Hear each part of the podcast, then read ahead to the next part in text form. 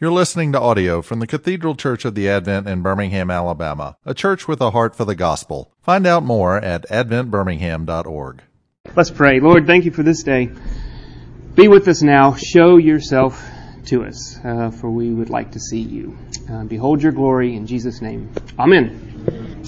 So, welcome. Chasing this uh, thread. Um, uh, this class extended a little bit for lots of reasons. One, I kind of got into it, so it's pretty fun uh, and also had some gaps in the schedule, and so moved moved it, elongated a little bit.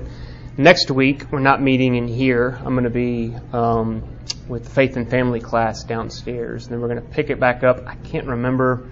I think it's the 17th and 24th. If you're interested, uh, I think one of those weeks I'm in here, and then I'll be in the living room the other, and that'll take us up to Advent, and we'll we'll do something else. So that's kind of what's happening with this class.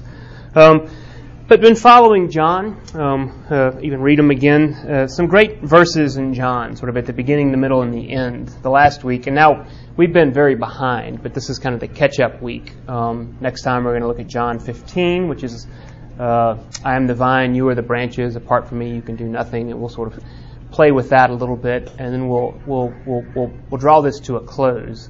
Because John 20, uh, this is how the series started in my head about a year ago uh, last towards the end of John 20, which is the next to last chapter in John. Um, John, the author, uh, the apostle, uh, the evangelist, and the author, writes this about what he's done. These things are written so that you may believe that Jesus is the Christ, the Son of God, and that by believing you may have life in his name. So just coming through with that idea that all this was written this living and active word which is being poured into our ears is, is, is written, is spoken, is enacted as the Word of God was made flesh and dwelt among us. Um, uh, as God wrote Himself, as it were, into hair and bone and skin. Um, all this was done so that you may believe, which begs the question now, one of the central questions on the, on the, on the heels of the sermon how do we do this? Whose work is it, if you want to call it that way? Do I, do I spin up belief? Do I believe on the Lord Jesus Christ in the same way that I believe that um, uh, there was a, a Roman emperor named Caesar in the second century, or in the way that I believe uh, in the accounts of trench warfare in World War One in Europe? I mean, how do what is this this belief that John speaks of. And then you start to realize it is not just an ancillary theme, but the theme of his whole book. Um, with John 1 as John the Baptist, who's been our. Yep, I did do it again. Um, this has kind of been our. This and, and, another piece has been kind of became an art class, which is kind of fun.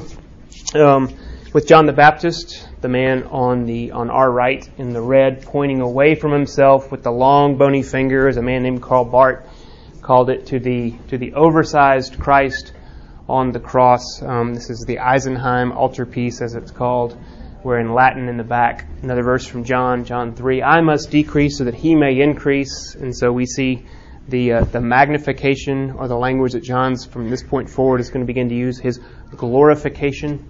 Um, uh, all this is tied to we want to see Jesus. And when he's magnified, when Christ is increased, when he is glorified, that's how he is seen. And so here's the punchline of today.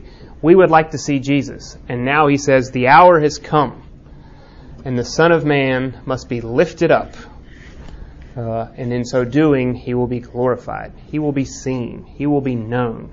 As God must preach himself, as God has to write himself into our hearts. How do you believe? It is a work of God.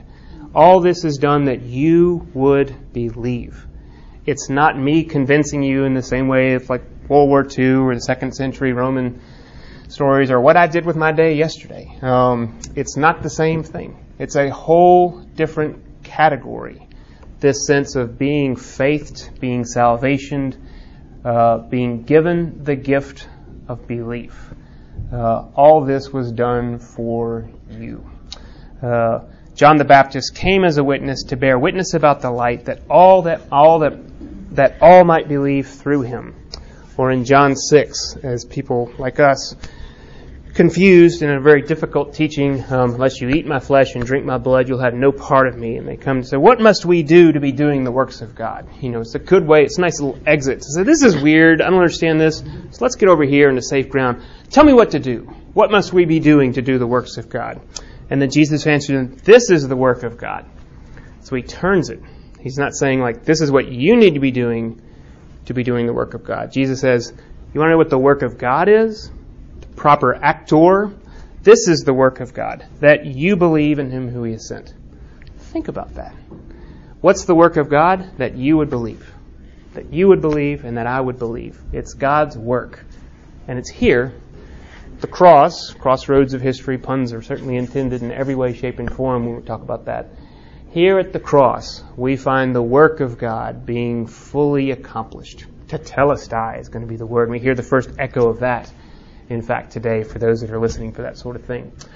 Um, tetelestai, it is finished. The last word on the cross um, has the word telos. Some of us know that word.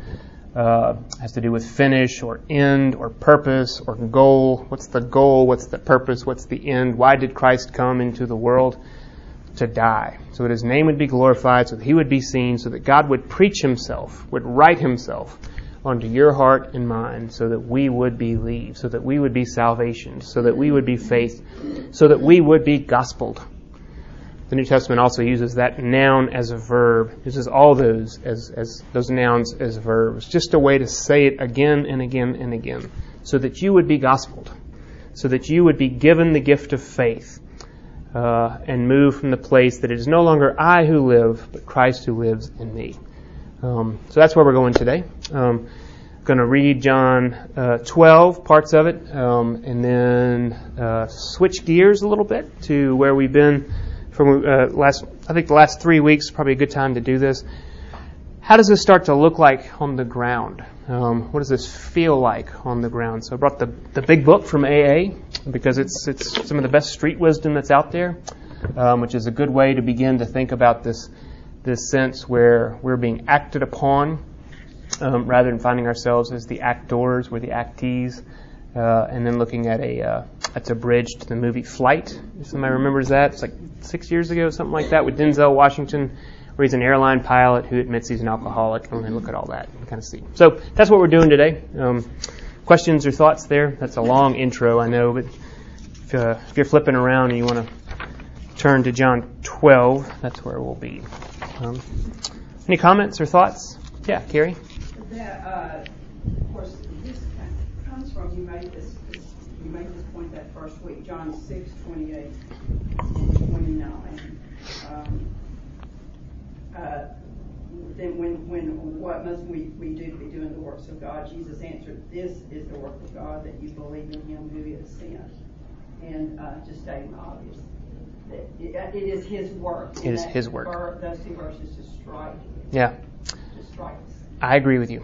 Um, now, step back for a minute. Others would say there's different ways of looking at that. Um, uh, big fancy word. It's fun to know fancy words, right? Um, uh, it's, it's, a monergistic. Mono and ergon are the two words that are shoved here together. Mono, which we know only, solo, uh, and ergon. Like talked about the back row. You know, ergonomic where it works correctly, where you know an ergonomic pen fits in your hand correctly so that it works well. Um, that's the Greek word for uh, for work, and so it is the only it is the one work and not sinner uh, uh, a syner um, monergism and synergism, uh, where it's it's a it's a it's a combined work. It's a it's a monergistic work of God. God is the only actor in this salvation event, in being gospeled, in being given faith, that we would believe. That's the flip. That's really the whole thing that I'm taking 10 weeks to say. Um, on purpose. Repetition is really, really, really, really important because it's really the only time, except for maybe AA and a few other things, love is one of these things. Um, most of the time, we we do something in order to gain belief in order to have a cognitive apprehension, because that's how we normally associate things with this idea of belief, a cognitive apprehension of facts, of data, or data, uh, of a situation, so that I thanks be to God for doing this, but thanks be to me for having the brains, the wherewithal, the ability, the uh, the good sense, the whatever it is, to reach up and grasp what He wants me to know. And I'm saying it's not that. Um, and that's a big deal. There are a lot of people that would disagree with me. I imagine some in this room would say, like, I don't buy that whole hog. I think we've got a little bit of part to play. God moves 99 yards, we do the one, something like that. God helps those who help themselves. Thank you, Ben Franklin. There's our normal, natural way is to think otherwise. And I'm saying John is insistent, where he keeps speaking that God preaches himself. Yeah, Clay. Well, I just put in my phone this this verse just to see what we think. I think this is one of those where you have a lot of different versions. It's interesting. Whatever the New Living Translation of this verse is, Mhm. is Jesus told them, "This is the only work God wants from you. Mhm. Believe in the one He has sent." Mhm. So, I mean, it's interesting. How Yeah.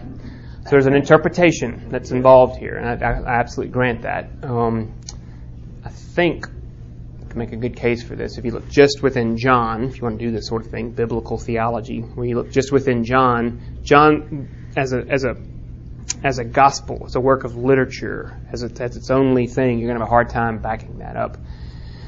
The whole Bible, um, there, there are verses on both sides. Um, yeah, Charles. I was just wondering, uh, Better hurry. do you think that this arguably unique perspective that John has know, God there's a big emphasis on that, if that has anything to do with the reason for his historical narrative being so different from the synoptic? Yeah, I wouldn't say John's unique in this. Um, I do think it's a biblical witness to the whole thing. John hits it with a particular force, um, uh, but it's very Paul. It's very John in the, the letters to John. I think it's also in Revelation, also John. Uh, it's certainly in Isaiah. It's, it's a biblical witness. And the synoptics too. Repent and believe. Mark 1, 15. Uh, We'll hear this again. Truly, truly, I say unto you, verily, verily, behold, this is these these is um, this is all sort of the flag being waved or the lights being flashed to say this is repentance language. And now again, what is repentance?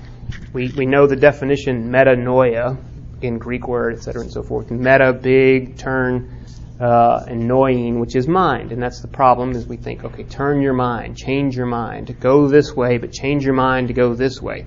And how do we normally associate that?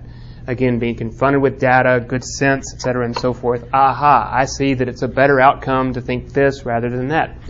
So therefore, I'll repent. I don't think that's a biblical way of thinking about things. If sin is what we say it is, and the human condition is is is bent in on itself, and we can't spiritual spina bifida. I can't not look at my navel. I can't not sort of get up, even though I want to. I can't not do it. AA again. AA, great phrase. We got tons of choice when you're an alcoholic. Um, you can choose gin or beer or bourbon or wine. You just can't choose the one ultimate thing. You can't choose not to drink. AA is a great example of the spiritual bondage that we find ourselves in. So, repent um, is to be turned. We're once again in the passive position. Repent, be repented, and be turned. Be repented and believe. Be faithed. Repent and believe the one work of God. Christ coming to present himself like this, saying, Repent and believe. Be turned. Here's a new heart have faith, salvation. And we look up uh, and say, you know, wonder, love, awe, and praise. How would I be so loved? Um, somebody like me, a wretch like me, do you know what I've done? And the Lord's sitting there saying, Yes, I know exactly who you are, and I know exactly what I'm doing. You are mine, and I have moved the world for you. That's the biblical idea of repent, believe, that you would believe with faith. So let me move on, because I do want to get to this flight um, piece. Uh, let's read. Before we do that, I want to ground it in the scripture. Um, so John 12, here at the beginning in John 12, 1 through 11. Uh, remember, Lazarus, who's a good friend of Jesus, has just been um, brought back to life from the dead. After four days in the tomb, he stinketh Uh, read that last week in Crime and Punishment. Uh, and it's right afterwards, six days, uh, uh, a few days afterwards. Um, Mary and Martha are the sisters of Lazarus, same one that we hear about, you know, Martha, Martha, you are worried and concerned about many things, and Martha's the doer, but Mary's the beer because she's sitting. Same family, they come up a lot. Mary, Martha, and Lazarus. Um, here's John with Mary uh, about to waste expensive perfume on the feet of Jesus. What's unusual about this perfume? Uh, it's burial perfume this is what you would do, and it's very expensive for someone who died, sort of almost like an embalming. Uh, a really expensive perfume, probably from India. That's the nard. Uh, uh, and it's a lot of it. And so, what's in the room? The smell of death. That's really dramatic, but it's really true. This is a burial perfume. And when you crack this open, I mean, it would fill the room, and everybody in the room would immediately have the association of somebody's dead. Uh, and Jesus is not yet dead. That's the really weird thing. So here we go. Six days before Passover, Jesus therefore came to Bethany, where Lazarus was, whom Jesus had raised from the dead. So they gave him a dinner for him there. Now, maybe, perhaps, I'm not convinced of this, but this is a sort of a transition chapter in John. Remember, all the way back in John 2, we had a party, a gathering of a lot of people where there was food and wine and celebration a wedding at Cana of Galilee. And here we are at John 12. Uh, right after this passage comes Palm Sunday. So we're a week before, uh, this is the week of death. This is the week before Good Friday, the week before Easter. Uh, uh another gathering, wine and, and food and people, and yet somber. Here was celebration, here is uh, here's a somber mood. And there might be something there where, where John's contrasting the two. So they gave Jesus, they gave him a dinner uh, for him there. Martha served, and Lazarus was one of those reclining with him at the table. Mary therefore took a pound of expensive ointments, like perfume, and made from pure nard, and anointed the feet of Jesus, and wiped his feet with her hair. Mark and Matthew tell this same story, and they even sort of they, they, they go so far to offer the interpretation, therefore anointing him anointing his body for burial. Um, anointing the feet of Jesus and wiped his feet with her hair. If you want a visual, um, it's not a particularly arresting piece, but James Tissot um, uh, with Mary uh, wiping Jesus' feet. This is how they would be reclining. Um, as Thomas Cranmer once said, total throwaway, don't have time for this. But if we wanted to be biblical literalist in terms of how we would take communion, we'd all be sitting on couches like this, leaning back, um, having the food placed in our mouths, because that's how the Last Supper would have been, most likely. Um, but here's Jesus uh, and Mary, and then Judas, who I assume is this one. Uh, he's also going to play a significant part in this story. Mary therefore took a pound of expensive perfume made from pure nard and anointed the feet of Jesus and wiped his feet with her hair. The house was filled with the fragrance of the perfume. But Judas Iscariot, one of his disciples, who was about to betray him, said, Why was this ointment not sold for 300 denarii and given to the poor? He said this not because he cared about the poor, but because he was a thief, and having charge of the money bag, he used to help himself to what was put into it.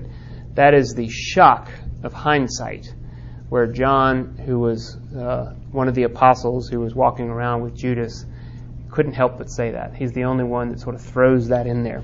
And this is a picture of Judas um, sort of taken from uh, uh, Da Vinci's Last Supper and kind of expanded. And it just puts a human face on it. As I was looking around on Friday or yesterday, I can't remember what, I saw this and I was like, that's um, the most human I think I've seen Judas. And it just kind of puts it down there. It's like, dang, that's me. I mean, it's just, I, I got no stones in my hand. Um, uh, and Jesus said, Leave her alone so that she may keep it for the day of my burial. Um, uh, I don't speak Greek, but here I have an reliable authority. It's a difficult construct, and another way of putting that might be just as, maybe more effective.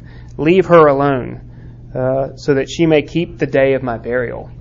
And this is a living man telling everybody to stop. Let her do what she's doing, so that she may properly keep we, we still use that language, you know, keeping the tradition of, of, uh, of a wake or something else like that. let her keep the day of my burial. And everybody's response is like, but you're still alive. what are you talking about? And it's that contrast.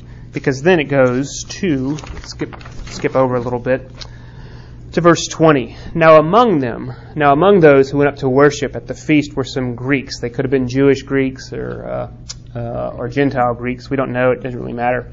And so these came to Philip, who was from Bethsaida in Galilee, and asked him, Sir, we wish to see Jesus. A very reasonable statement. Well, here's going to be the thunder. You know, Jesus just said, Leave her alone. Let her keep the day of my burial. But you're still alive. And Jesus is finally about to let the cat out of the bag. Philip went and told Andrew. Andrew and Philip went and told Jesus, and Jesus answered them, The hour has come.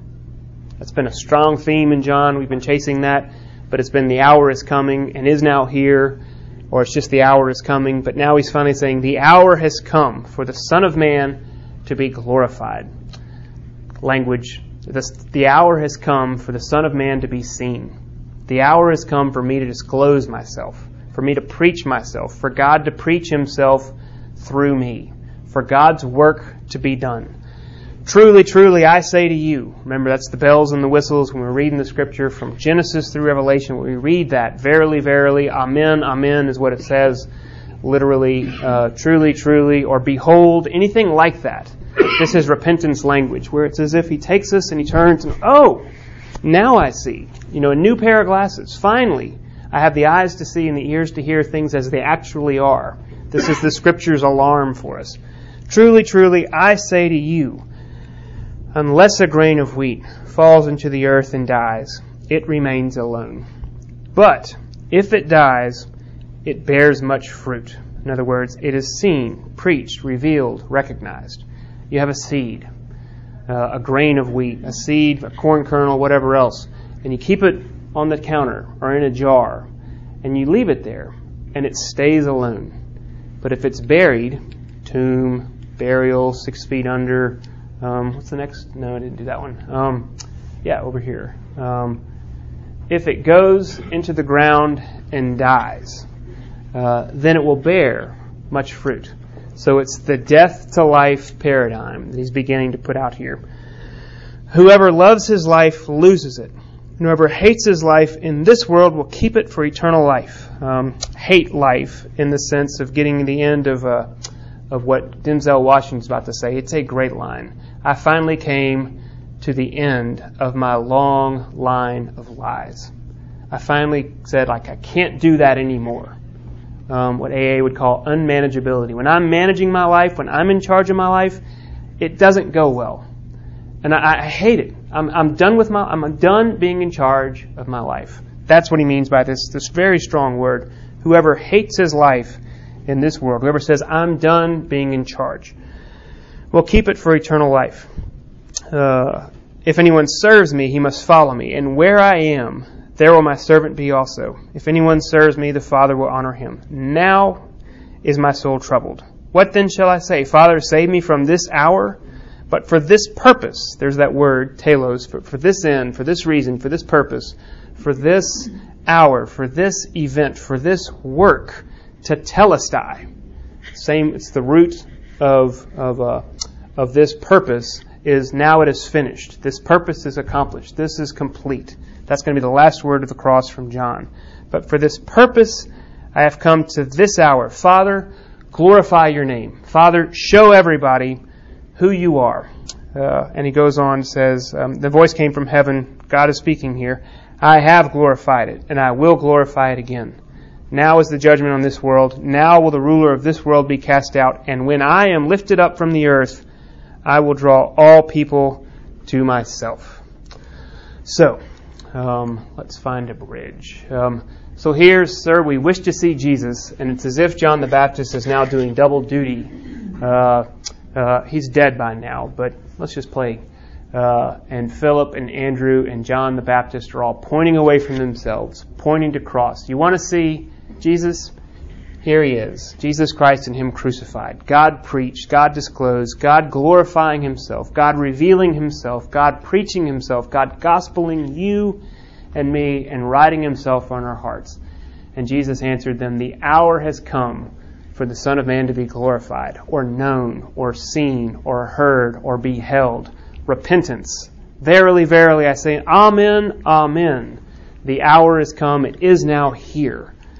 Uh, Paul said the same thing, Galatians 2:20. Um, I think I mentioned this a few minutes ago. I have been crucified with Christ. It is no longer I who live, but Christ who lives in me. The life I now live is like, wait a minute. I thought the I is dead, and he is. I have been crucified, so the I is dead. I have been crucified with Christ. Um, the life I now live, so I'm still living, I no longer live. Now we're talking manageability, we're talking charge. I hate that life. I've been turned, I've been given gift, faith, salvation, gospel, a new life. The old is gone, the new has come. Something significant has happened. Here's the way the big book puts it. And then we'll look at Denzel Washington. Why? It's, it's a good enough movie, but just as a way, we'll be thinking about that this week, to begin to, to describe this, because next week's the vine and the branches, and in the vine, the vine connected to the branch, we have abundant life. Apart from it, we die. Apart from it, we can do nothing. We have no work. The work of God is to keep us uh, connected to the vine. Um, finding different ways to describe that. AA gets it in spades. Um, one part of the big book towards the uh, chapter 5, it says, In this book you will read again and again that faith did for us what we could not do for ourselves. So think turned. Um, we hope that you are convinced now that God can remove, that God can remove whatever self will has blocked you off of Him, because you realize that you can't do that yourself whatever spina bifida we all suffer, this isn't something that I can do. Still, no heart surgeon has ever performed heart surgery on him or herself. That is something that we have to have another. Uh, convinced now that God can remove whatever self will has blocked you off from Him. If you have already made a decision and an inventory of your grosser handicaps, that's AA language, then you have made a good beginning that be, being so, you have swallowed and digested. A little bit of Cranmer there. Read, mark, learned, and inwardly digested. Some big chunks of truth about yourself. I never thought about that. That might be true because that was an Episcopal priest, Sam Shoemaker, that wrote that. Um, uh, so, with all that, this idea that, that God is doing the work, um, that we come to the end of ourselves. Uh, somebody else said, the only thing we bring to the table in this in this salvation experience where the gospel is the delivering word is our sin. Um, uh, Denzel Washington is an airline pilot. This movie Flight, but uh, several of us have seen it. Um, I can't remember the specifics of the movie. I did see it when it came out and just found this clip. Um, uh, he was flying drunk, and he actually the plane broke, and it wasn't his fault. And he did a really radical maneuver uh, some people died, but he saved most lives. So he was like this hero for doing an amazing job saving everybody. But as the investigation went on, they found a couple of bottles of vodka in the um, in the trash can, and they shouldn't have been there because beverage service was suspended. And so they're trying to figure out who did it. Well, one of the flight attendants with whom he's having an affair uh, is he's right there where he can just say one more lie and say, yep, it must have been her. Uh, and she has no way to defend herself because she's dead. And he's there in an FAA inquiry. Uh, it's very dramatic, but it's really good. Uh, and he can't do it. He can't lie. And so we're going to lead up to this and then have a, a piece where he's in prison. If I can make this tiny little arrow, you see that? That's really small. Um, come out. Um, Is it your opinion Catarina Marquez drank on that flight?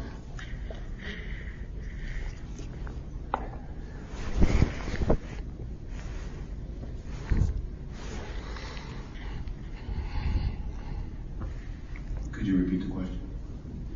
Is it your opinion that Marquez drank on that flight?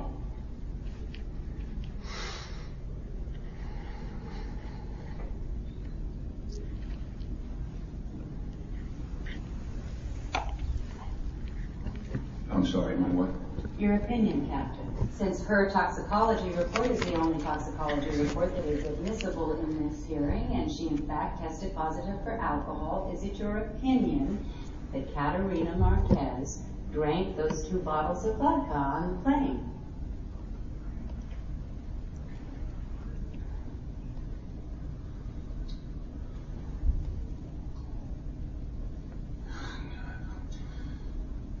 I'm sorry, Mr. Whitaker, I couldn't hear you. What did you say?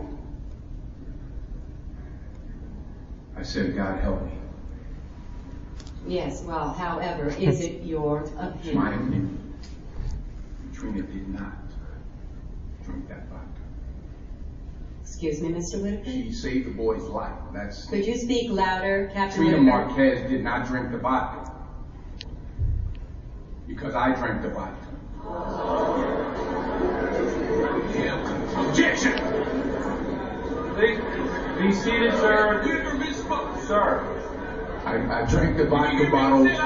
please be seated, sir. This is not a courtroom. Well, I object anyway. I drank the vodka bottles on the plane. Captain Whitaker, on the three nights before the accident, October 11th, October 11th, October 12th, and 13th, and 14th, I was intoxicated. I drank all of those days. I drank in excess. on the morning of the accident, I was drunk.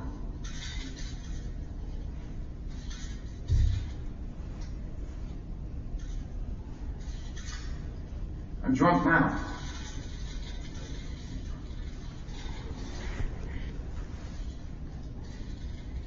I'm drunk right now. Miss Block.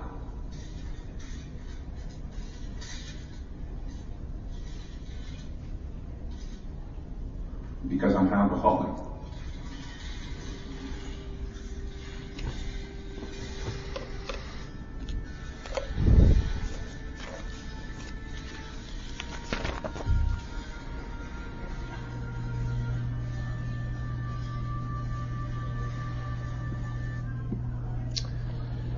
So there's another scene afterwards where he's about a year later in prison, um, and he's got sobriety, which is repentance, by the way. Um, to be sober is to see things as they actually are, to be tied to truth, reality, true truth, real reality, actual actuality. Uh, Behold, eyes to see and ears to hear.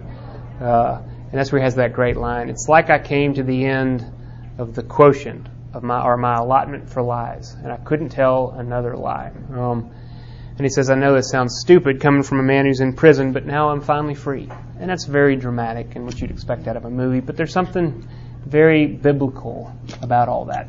What's the scene? And then we'll wrap up. We wish to see Jesus. You know, here's a man trapped in sin, um, bent in on himself, like each one of us are. The mechanism for that just happens to be alcohol for the actor, for, for, for the for the character. Uh, uh, I want to see Jesus, and he beholds Christ on the cross, repenting him, restoring him to sanity, to reality, to the way things actually are. So he's being turned, and he says, "I can't do what I've been doing my whole life. You know, I I can't." In the New Testament language, in John's language, is I, I have to hate that now. I can't not not hate that. Um, and so now I don't know what it's going to look like, but that's the only direction I can go. And he begins his life of sobriety from that point forward. And that's what this looks like in real time. Something like this, where when we want to see Jesus and we behold Christ on the cross and are overwhelmed by that demonstration of love. For Christ demonstrates his love for us in this that while we were yet sinners, I'm drunk. I'm drunk right now. Um, Christ died for us. And that doesn't leave us where we are. And it's different. And so that's what we're going to look at next week as we go to John 15. Any thoughts or comments? Yeah, Tommy? what you were saying earlier about bringing, um, and I think as Christians we are, can be guilty in the sense that uh, we think that we have had a mental assent to where we think, okay, we, uh, in whatever intellectual way, come to know ourselves as sinners, and um, even just elemental things, just like knowing that the Holy Spirit is who convicts of sin by Mhm. definition. Mhm.